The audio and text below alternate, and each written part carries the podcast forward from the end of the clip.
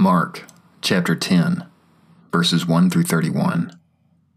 And he rose up from there and came into the borders of Judea and beyond the Jordan.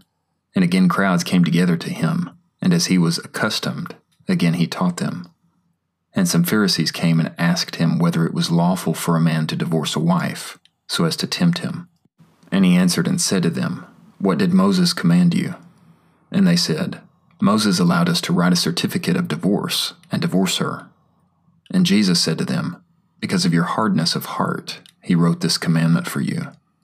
But from the beginning of creation, he made them male and female. For this cause shall a man leave his father and mother, and shall be joined to his wife, and the two shall be one flesh. So then they are no longer two, but one flesh. Therefore what God has yoked together, let man not separate." And in the house the disciples questioned him again concerning this. And he said to them, "Whoever divorces his wife and marries another commits adultery against her. And if she divorces her husband and marries another, she commits adultery." And they brought little children to him so that he might touch them, but the disciples rebuked them. But Jesus, seeing it, was indignant and said to them, "Allow the little children to come to me. Do not forbid them, for of such is the kingdom of God. Truly I say to you, whoever does not receive the kingdom of God like a little child shall by no means enter into it." And taking them into his arms, he fervently blessed them, laying his hands on them.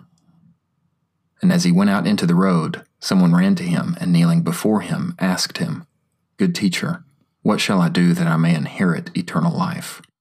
And Jesus said to him, "Why do you call me good? No one is good except one, God. You know the commandments.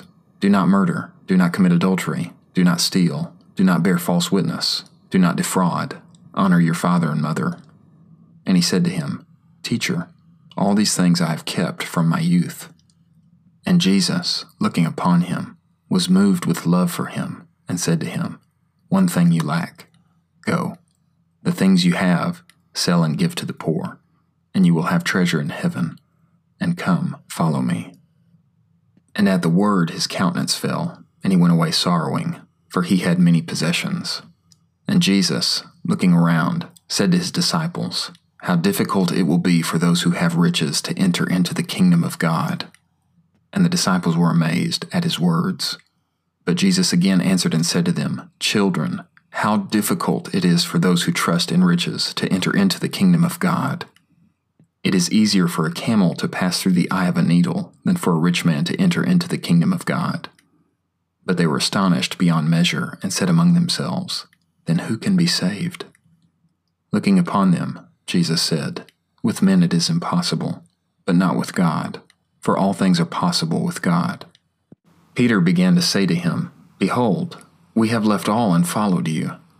Jesus said, "Truly I say to you, there is no one who has left house or brothers or sisters or mother or father or children or fields for my sake and for the gospel's sake, but that he shall receive a hundred times as much now at this time, houses and brothers and sisters and mothers and children and fields, with persecutions, and in the coming age eternal life.